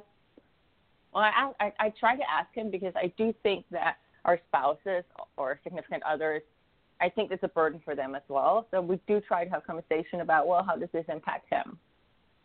Um, and I mean, his general feedback has been, "Thank you for asking. I'm okay. I'm okay because I know you are." So I think in general, we just try to have open conversations about it. You know, he also understands that when things go out of whack, which they do sometimes, sometimes I'll have high or low blood sugars that I can't necessarily explain because I don't know what's going on, and I can get frustrated and I'll voice that out loud, and he'll just listen. Right? But the funny thing is, sometimes we also, and again, that's also because he really understands diabetes by now, we'll have conversations about my basal rates. Because I will be like, pink, it will be, so basal rates is my, my nighttime insulin, for example. There's insulin that goes on in the background, right? So I adjust that fairly often just because, you know, I'll be doing different things and my body will have different needs. And we'll be sort of discussing, well, what about if we did, if I did this or if I did that? And it's more me coming up with ideas and he him helping to try to troubleshoot with me. So it's very much a partnership and I think I think that's why it works. Right? It's about listening, knowing when and this is the hard thing, for a man. I think knowing when to give advice and when to just listen, when to go into let me fix it mode, and when to just listen. That was a long I think you're very fortunate. I'm- I, I think it's great to share that. I think it shows people inspiration and ideas that that can they could have the love of their life in their uh, while living with diabetes, and we support that. And it's wonderful hear, to hear about your partnership and what you're doing together. On a pop culture side, though, Christel, Mhm. we want to ask you: You compete in these fitness competitions. This is the year of the women. Muscles, bikinis, Uh-huh. and high heels are an interesting combination. And I'm just curious to know, what do you think of the Miss America pageant eliminating swimsuit competition? So many women on uh, who are past contestants were half of them were for it and half of them were against it. How do you weigh in on Huh. women uh, and muscles and bikinis and high heels? well, it's not just high heels; it's like clear plastic high heels. so it's a whole shebang. Um, well, I mean, the, the point of the bodybuilding shows is to show off the muscles. That's really hard to do if you're fully dressed. So, kind of the bikini you know lends to that you can actually show off your muscles. There. There's actually rules for how small the bikinis can be, so you're not allowed to do thongs and stuff like that. So, do they do have some rule sets? I think well, my perspective on the Miss America is that that's kind of that's a different thing. They're they're looking for, and I at least that's how I understand it, that they're looking for you know what can the women bring from an intelligence perspective, right? How can they represent the brand in a positive way? I actually think it's fine to skip the bathing suit because they're not going to be waltzing around in bathing suits while you know representing the brand outside in the world and doing uh, volunteer work and stuff like that. So I'm for it. I'm all for that one. I don't think Well, again the reason I'm make, asking is because a lot of listeners with diabetes, uh, you know, they feel like they're inferior for some reason. It does affect, and we'll bring in Dr. Wendy in a little while, the diabetes psych, who's Mhm. going to be giving away copies of her fabulous book, Friendship Matters. But this whole idea, you know, there's diabulimia, especially around uh, Yeah. for women with type 1 diabetes. We're not going to talk about that subject, but there's a lot of body distortion going on in the world. And so it's curious because here you are, a woman living with type 1 who's really very proud of her body and muscular, and I think that had to even having muscles as a woman is somewhat of a controversy, you know, today. And so I'm curious, Mhm. like, where what the sense of your being is about, and what you would share to other listeners, because I know we've we've talked about this subject many times on our show about body image and diabetes, yeah. and unfortunately, a lot of our listeners do have issues around it who aren't as um, Mhm. outspoken as you are. Yeah. Well, I mean, first of all, I want to tell everybody. I tell everybody I work with as well. The stage look. If you see me, if you look up, you don't have to maybe Google me, and you find me and you see the stage pictures where I'm wearing that glittery bikini and my plastic heels. That is not health. That is a sport. Being that skinny is not sustainable, and it's only for stage. I just want to point that out. It's not. I mean, being a woman and running around with a body fat around 10, no, that's not. This is not. It's not healthy. So what I strive for outside of that one time every two year what or years or whatever on stage, what I try and strive for is I'm trying to strive for strength. Right? So I think I I I think it's very predominant in the one space, but also in general just among any adult and unfortunately also kids is that we always want to strive for thinner, which is really sad but I think it's so ingrained in the Western culture. Um, so what I'm trying to focus on, and this is not going to work for everybody, right? But what I'm trying to focus on is more functional strength. So I love going to the gym just because it makes me feel empowered. I love that I can go there, I can push around some weight, and I can feel strong. I can actually lift stuff typically from A to B. That's strength, right? So I, tr- and this is a process, and I'm not 100% there either, but I try to just take it take the focus away from what the scale says and necessarily what I see in the mirror because I do suffer from, partially from body dysmorphia, meaning that what I see, the reflection I see, I know that's not reality. Um, it's taking a long time to get there, but I know that. So what I try to focus on again is my strength. I try to I put away my my scale completely. I try and focus on well, how does my clothes fit? Am I happy? So those three things, right? And it's, as I said, it's a process. and I don't think I'm there yet. I'm still working on it. Being happy in my own skin, and I, I always think that one of the reasons why we as women and men living with type one maybe are even more focused on it is that we go to our doctor, a lot of us, three times, uh, well, every three months to get our checkups, right? We always get measured. We don't have to stand on the scale. Our blood sugars get measured. Everything gets measured and weighed and compared and how we're doing. It's rarely, you know, how strong are you or uh, the mental side of things. So automatically, there's a lot of measuring us, looking at our weight. We're also being told all the time, all the time that insulin makes us heavier and all these things. So I think it's very natural for, or not natural, is not the right word, but it's not.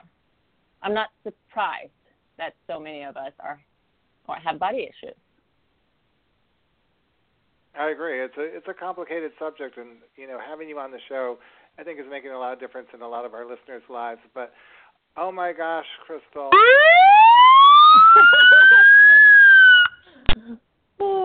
Patricia Addie Gentle is back, and this time, Patricia, you've got something. Oh, she's reading a newspaper.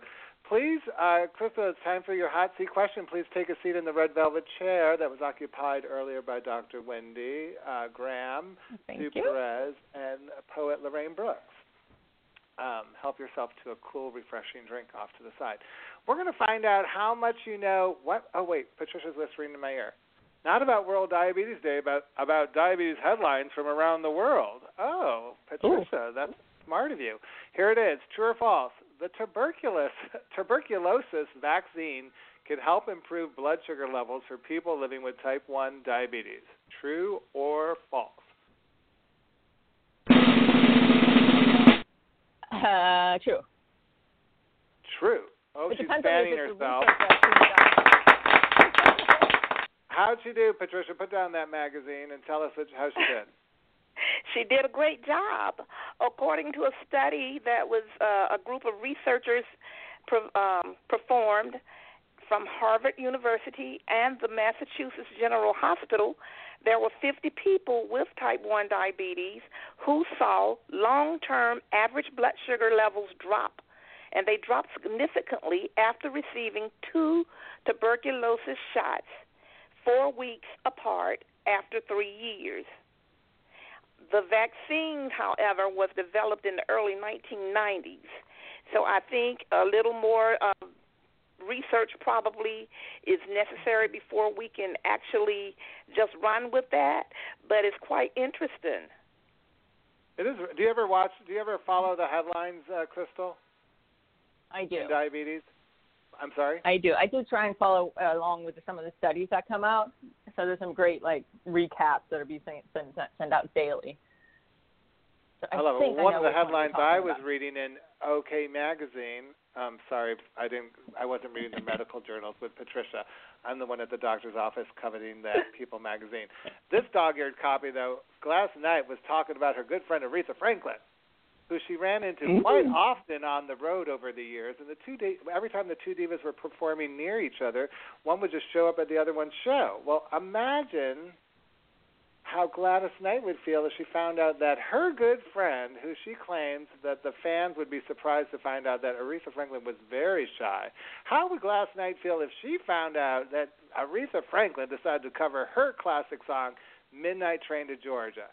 Well, guess what, listeners? You're going to have a chance to listen and judge it for yourself because we're about to play it courtesy of Sony Music. Let's listen.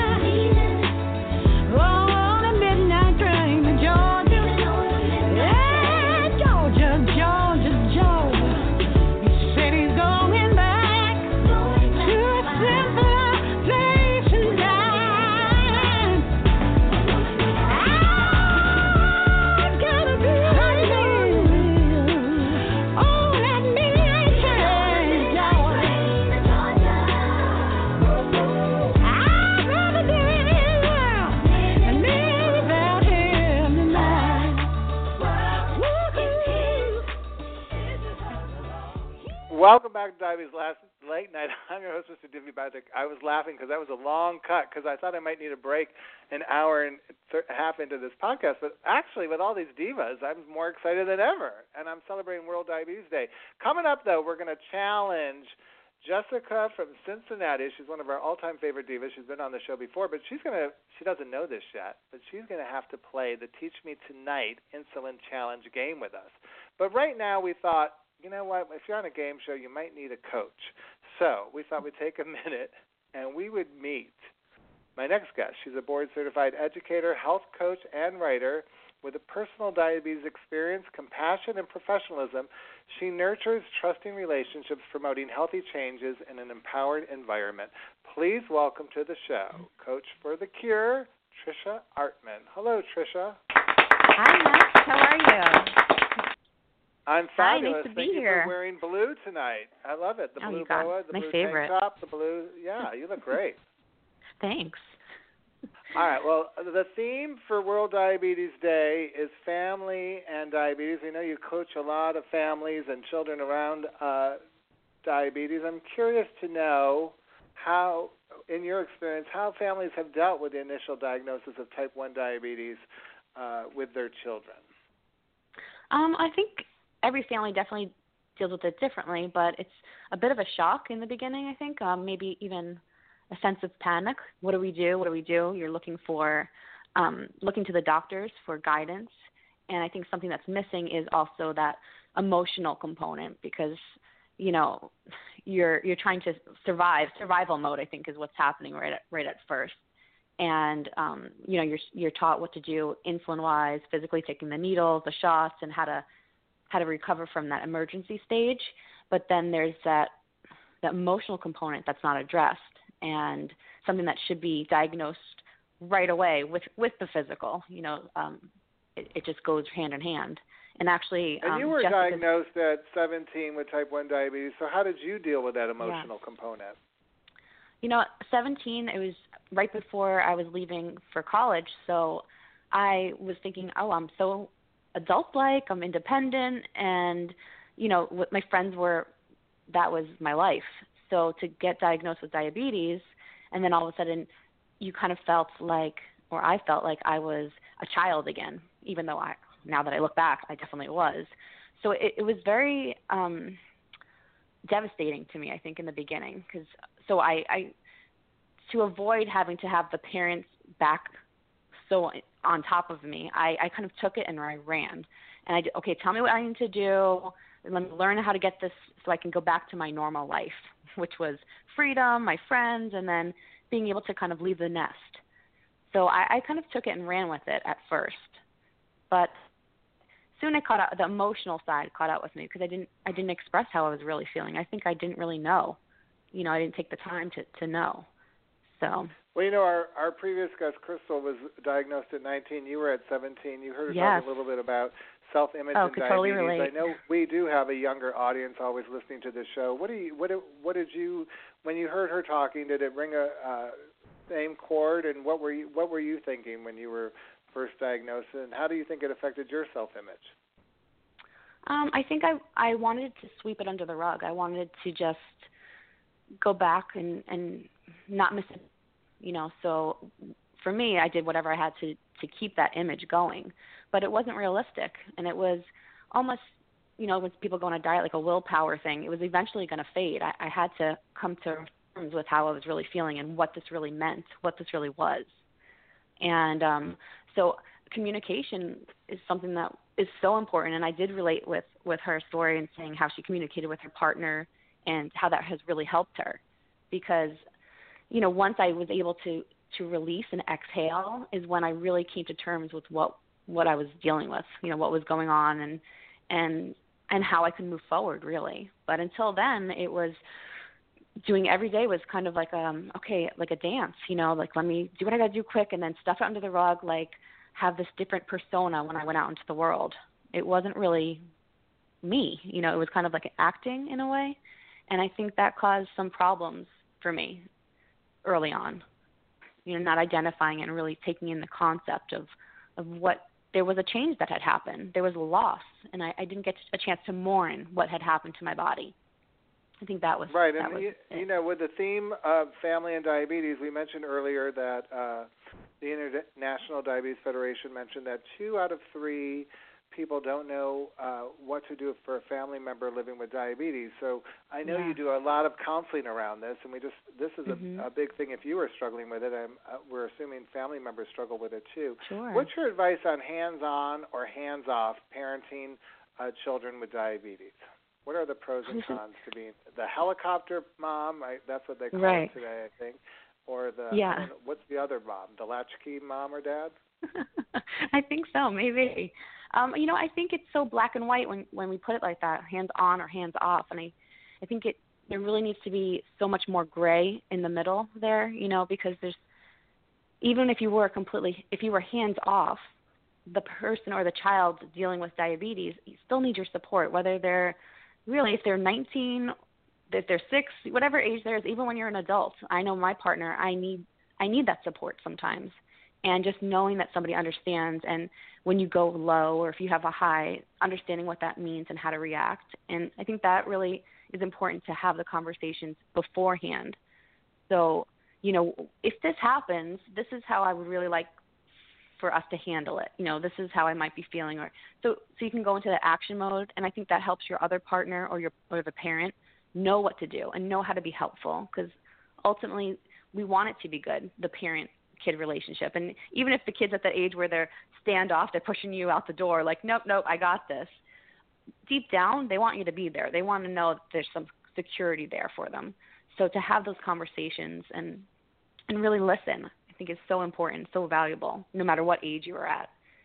Um so there has to be um you know an in between a gray not so much black or white of hands right, on or hands and how, off let's talk a little bit about the sibling relationships because I have an older brother Mhm. living with diabetes. He he was diagnosed uh, with type 1 in his 30s, like uh, Christel mentioned earlier. Not everyone gets diagnosed at 3 Yeah. or 4 with type 1 diabetes. And uh, Jessica, who's going to be coming up, we're so excited to have her back on the show, who blogged about this experience, talked a little Uh, bit about the whole family situation and that sometimes people with type 1 diabetes, you know, people think they're whiners or complainers. Have you ever have dealt with someone like that in your particular in your coaching uh, experience?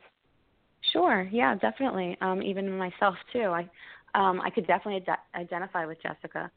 Um, I think you know you, you're dealing with so much all the time with diabetes. There is it's ups and downs completely, and um, every day is different. But it it can feel that way, especially when the communication is not there. So we internalize it, and oh, I, I'm a burden. You know, I I'm causing all this money is going out the window too. Our parents pay for us all the time, or you know, healthcare, insurance, all these things, and it's we start turning it around and putting it all on us when we're already dealing with the illness, and then we've, we're adding that to ourselves too, and so we're filling ourselves with things that probably aren't true, you know, and, but we don't know because we haven't had the conversations.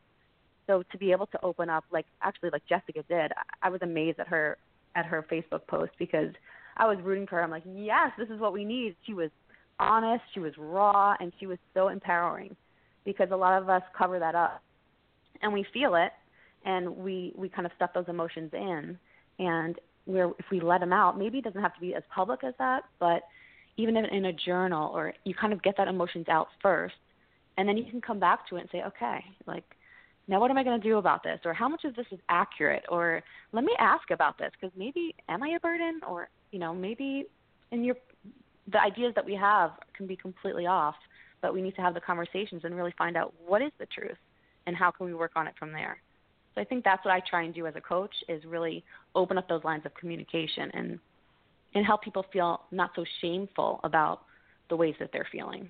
Because i know that i identify with her. I was like yes i have been her. I i get this. And i know a lot of my clients have too. Well, you know what my coach tells me in volleyball when I play? To move. You might want to move right now. oh no. Not the hot seat. But no. With, we should say to everyone, Patricia, you're from hot Atlanta, so being in the hot seat is no big deal for you, but it might be for you, Trisha Artman. Uh, Oh, please boy. take a seat in that red velvet chair. okay Gonna get cozy. All right, we're going to find out how much you know about World Diabetes Day. Patricia is fanning me with another. Oh, okay. I see what you want me to talk about. Um, hmm, interesting, Patricia. Who came up with the concept of the international symbol for diabetes? Trisha, was it a woman living with diabetes, a man living with diabetes, a mom of a child living with diabetes, a dad of a child living with diabetes, or a family living with diabetes?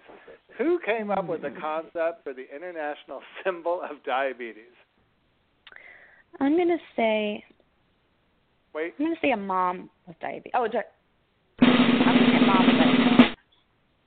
you're going to say what? Oh. A mom with diabetes. Oh my God, Patricia! Yay! Great, I won. What do you have to say, Patricia? Yes, it was a mom, a, a mom of a, a type 1. Her child had type 1 diabetes, and this mother was in Oregon.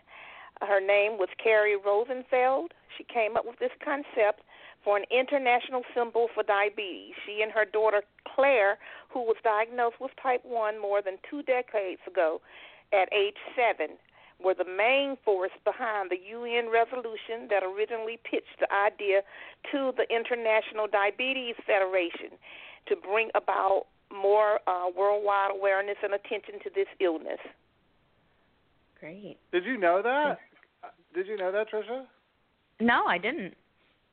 Wow. All right. Well, that was. I do that now. Was, uh, you know, a coach is kind of like a teacher. So before we bring in our final guest, Jessica from Cincinnati, uh, one of the divas that Aretha Franklin spotlighted is Dinah Washington, an American singer and pianist who performed and recorded a wide range of styles, including blues, R&B, traditional pop music, and gave herself the title of the Queen of the Blues. Well, move over to the Queen of the Blues because the Queen of the Soul is going to take on one of your biggest hits and bring us up to date on what we're going to be playing tonight, our Teach Me Tonight challenge. Here's Aretha uh, Franklin singing Teach Me Tonight off of her Aretha Franklin Sings the Great Diva Classics album, courtesy of Sony Music. Let's listen. Great. Thank you. Did you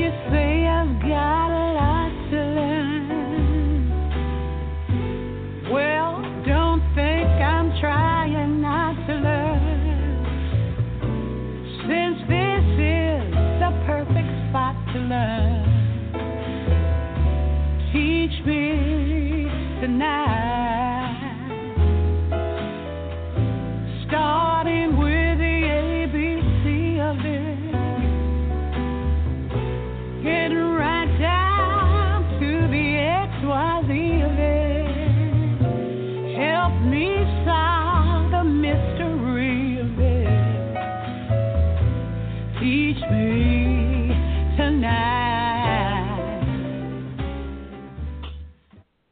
Welcome back to Dives Late Night. I'm your host, Beautiful. Mr. Divabetic. I made an error. I wanted to say the person who helped create that um, symbol was not a mom with diabetes. It was a mom with a child living with diabetes, and she had a daughter. Right.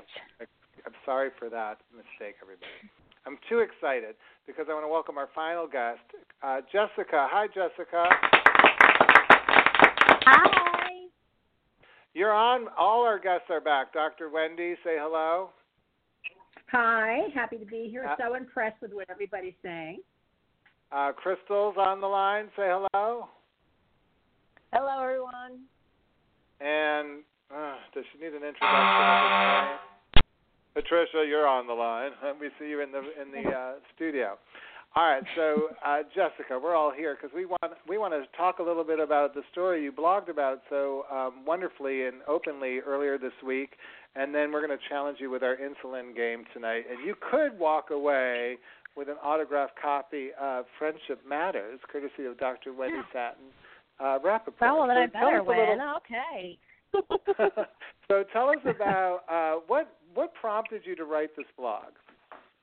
Um, so a lot of things. I do a lot of internalization and and writing and you know what I can. Um, and it started obviously in a very low point. I had had my second um, surgery on my eye due to complications from diabetes, and had found out I had lost um, the majority of my vision in my right eye. And around the same time, my niece was diagnosed with type 1 at the age of three, and I was diagnosed at the age of five. And I was just heartbroken. And I journaled it personally um, in a dark room, tears in my eyes, just everything I wanted everybody to know about me as a diabetic. They know about me and my job and my hobbies and my favorite music, but they don't know these things about me as a diabetic. And I'd wanted to share it for a long, long time. I thought it was things that people could relate to or wanted to say but couldn't find the words or the courage or necessarily wanted to put themselves out there like that. Um, and I sat there the night I posted it and I said, I'm going to do it. And if I regret it in an hour, I can delete it. And um, I fell asleep, and next thing I know, um, my friend Zoe Matson, who runs Got Insulin in Australia, she shared it. People in Australia are liking it, all over the United States, and so many people. It resonated with them, and I, I just I said I knew that's why I did this. I knew we weren't all alone in that feeling of being lonely. And so, how do you feel today? I mean, after doing that, and and I mean, what what what's how did how does it feel? Because I I'm curious to know, uh, since you just talked a little bit about 24 hours later, but how do you now feel like 40 uh, 72 hours later, or how many days it's been? I I I love it and I'm I'm so happy that it was able to help so many people and connect so many people. And you know those moments of those really dark pits they're not all the time. They're not every day. You know that's not how i walk around with diabetes. I'm loud i'm proud. I i love living and talking as a diabetic and sharing my experiences and bringing awareness and education.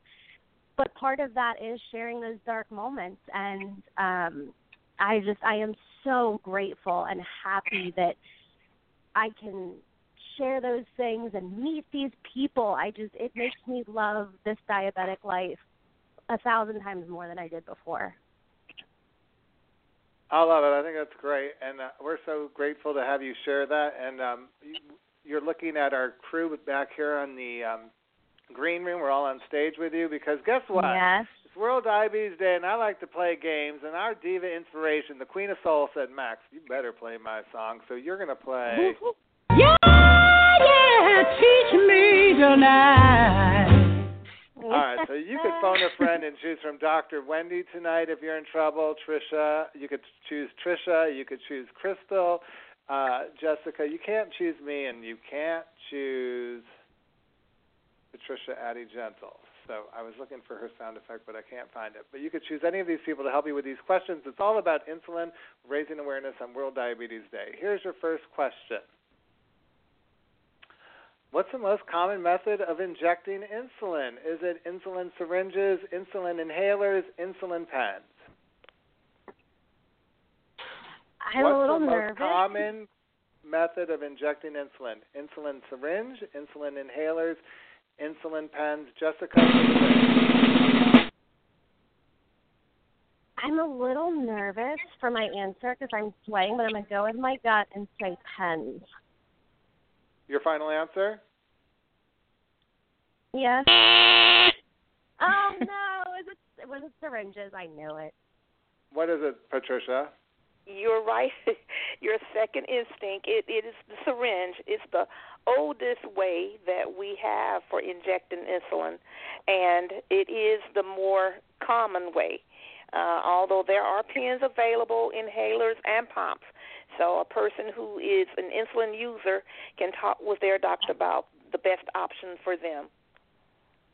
And Dr. Wendy, a lot of people are scared about uh, needles and they get burned out, like Christel mentioned earlier. Do you have any any thoughts on that?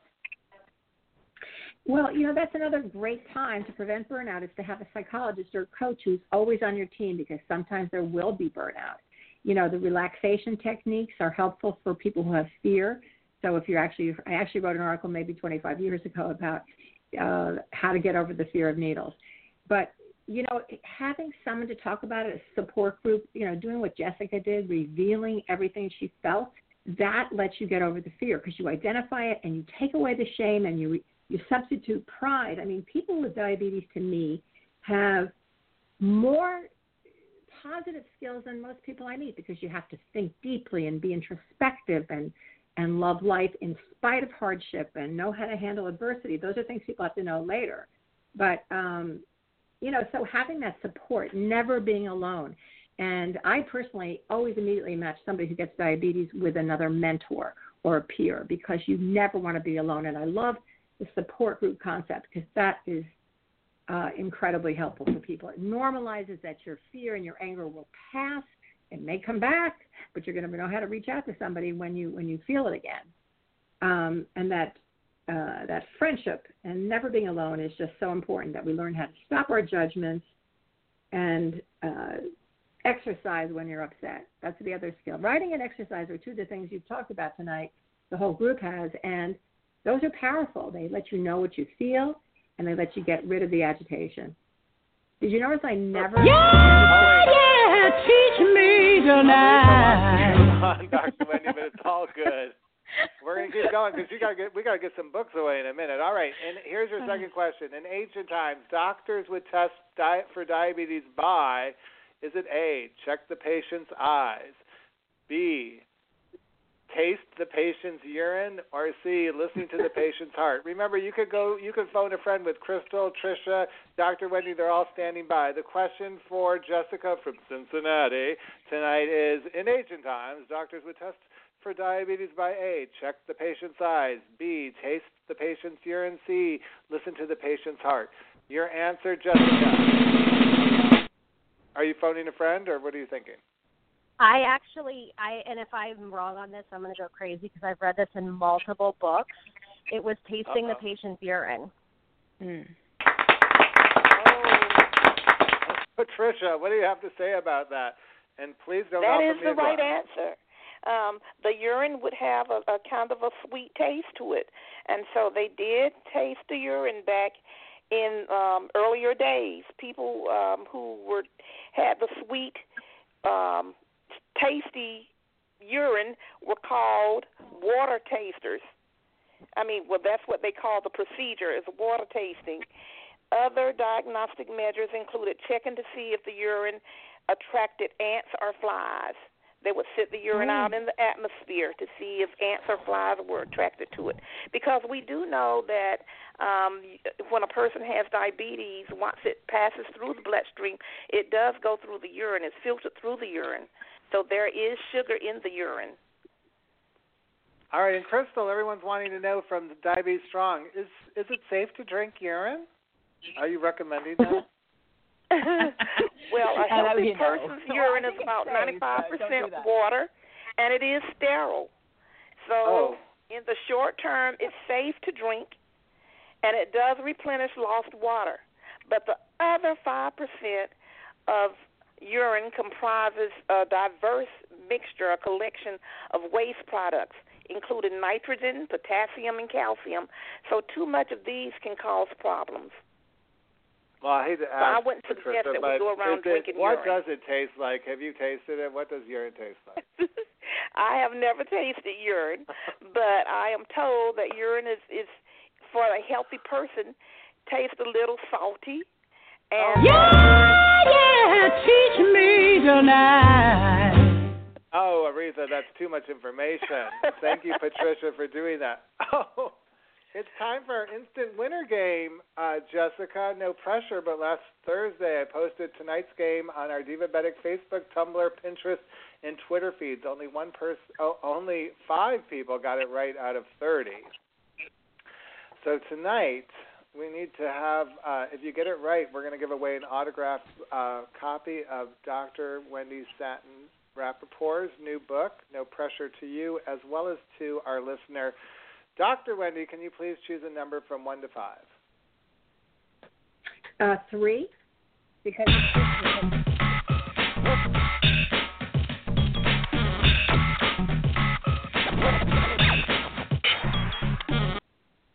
Thank you, Patricia, for doing that. Uh, Priscilla Arnett, you're lucky number three. Tonight you're going to win a copy, Dr. Wendy, an autograph copy, right, Dr. Wendy? Friendship Matters. Absolutely. If Jessica from Cincinnati gets the next question right. Oh gosh. Feel free to phone a friend. You've got Trisha there. Coach for the Yes. Cure, Diabetes Strong, Diabetes Psych, and uh, oh, it looks like Patricia's taking a break to drink something over there. I'm not going to ask what. Okay, so here it is. Which animal was insulin first tested on? I'll raise a glass, uh, Patricia. Which animal was insulin first tested on? Was it a cow, a pig, or a dog? Was it a cow, a pig, or a dog? Uh, my gut instinct didn't work the first time around, and I'm deciding between two. So I am going to phone a friend for Okay. sure you want because I have Trisha, someone else's Christel? prize on the line. So would you like Oh, my Trisha. Christel, or Dr. Wendy? Oh my gosh, that's that's like, how do you pick between three wonderful, knowledgeable pick? Uh, let's just pick Trisha. Hi. Ah, okay. Let's. I'm ready. Um, what do you think? What's your gut? Well, I'm I feel like it was cow because I always remember reading bovine, Oh. but I feel like it could be pig. I So know. See, I was thinking pig, but oh, now can we add another friend?